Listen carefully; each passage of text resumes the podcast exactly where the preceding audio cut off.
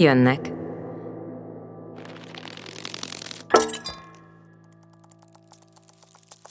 Hajszálvékony lábaikkal tipegnek, fürgén szedik a nyeszlet pálcikákat, előlem menekülnek, érzik a szagomat, talán azt is tudják, én hozom a halált. Hangjuk is van, lustán beregő, mint egy elromlott helikopter. Az egyikük üvegnek ütközik. Talán így halt meg az a másik is, ami az ablakpárkányon kiszáradva fekszik a hátán. Lábai az égnek meredve, kettő fölül, kettő alul, rombusz alakban találkoznak. A másik kettő, mintha imádkozna. Hat lába van a poloskának. Összeaszott, megsárgult test. Halálában is fenyegető. Nem merek hozzáírni, csak nézem. Nem kell a poloskát eltaposni. Fehér papírtörlőt tépünk, két-három lapot egymásra fektetünk, ujjainkkal kupolát formázunk, oltalmazó helyezzük fölé a kezünket, megvárjuk, amíg megindul a fehér papírral bérelt tenyerünk felé, iszkol, szedi a kis lábait egymás után egyre gyorsabban, ujjainkat összezárjuk, és összeroppantjuk a kis törékeny testet. Kívülről minden fehér. A poloska lila nedve nem tűnik át, így jöjjük meg. Vagy papucsal lecsapjuk.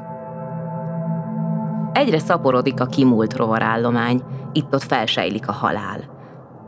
Soha nem tudhatod, hol bukkan fel. Az ágy szélén ülök, a falat nézem.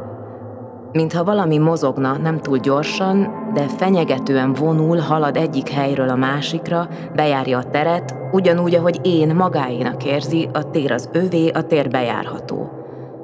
Megfogom az egyiket, a hátára fektetem, a hajam leér a padlóig, a hajszál végét rácsomózom, csomózgatok türelemmel, hat lába van a poloskának, mindegyikre hajszálat csomózok, az ágy szélén ülök, poloska végű hajjal, csettintek, összecsomózott lábbal szárnyalnak. Hajam az égben.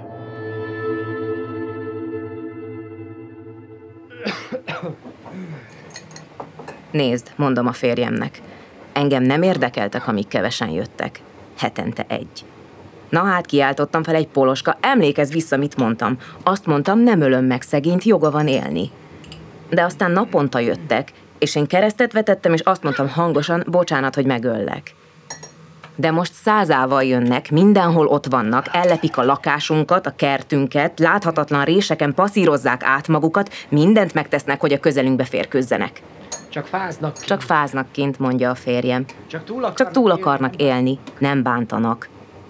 Az igaz, hogy nem bántanak, de rám repülnek, nekem jönnek, büdösek és hangosak. Meg kell halniuk, mondom neki, kezemben az anzarella fagyasztó sprével. Megfogom az egyiket, a hátára fektetem. A cérnaszálat tűbe fűzöm, halk pattanás, a tűhegye átfúródik a testen, a tűfoka átcsusszan, a cérna behatol az anyagba. Poloskákat varrok a frissen mosott, keményített, ropogós ágynemű húzatra, sűrű sorokban, egymás mellé köréje növényeket és bogyós gyümölcsöket hímzek, azoknak a nedveit szeretik szívogatni a szívókájukkal. Na kinek van a legszebb ágyneműje, poloskákkal kivart? Este felkapcsolom a villanyt, kinyitom az ablakot, olvasok vagy tévét nézek. Ilyen bogár áll készenlétben a lakásaink előtt, hogy Hallom a berregésüket, de nem zavarnak.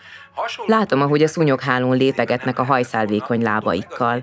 Legismertebb hazai poloska szakértőtől. Tegyék csak, ők kint, én bent. Egyre többen jönnek. A hálóra tapadnak, zaklatottan járkálnak fel alá, szeretnének közelebb kerülni hozzám. Tudják, én adom nekik a meleget, én adom a fényt. A halált is én adom, szépet, gyorsat, fájdalommenteset. Ha becsukom a szemem, közelről hallom a hangjukat. Olyan közelről, hogy a fülem vízketni kezd. Vajon hány poloskának kell egyszerre nekirepülni a hálónak, hogy az beszakadjon? Vajon rám szállnának, vagy eszeveszetten köröznének körülöttem? Neki ütköznének a halántékomnak? Talán, ha kitartóan próbálkoznának, kiukaszthatnák a fejem. A poloska agyú nő, mondanák az emberek. Mit akar itt ez a poloska agyú? Mit tudhat egy poloska agyú? Vagy tapsolnának, na végre itt van, megérkezett a poloska agyú. Majd ő megmondja, a poloska agyú tudni fogja.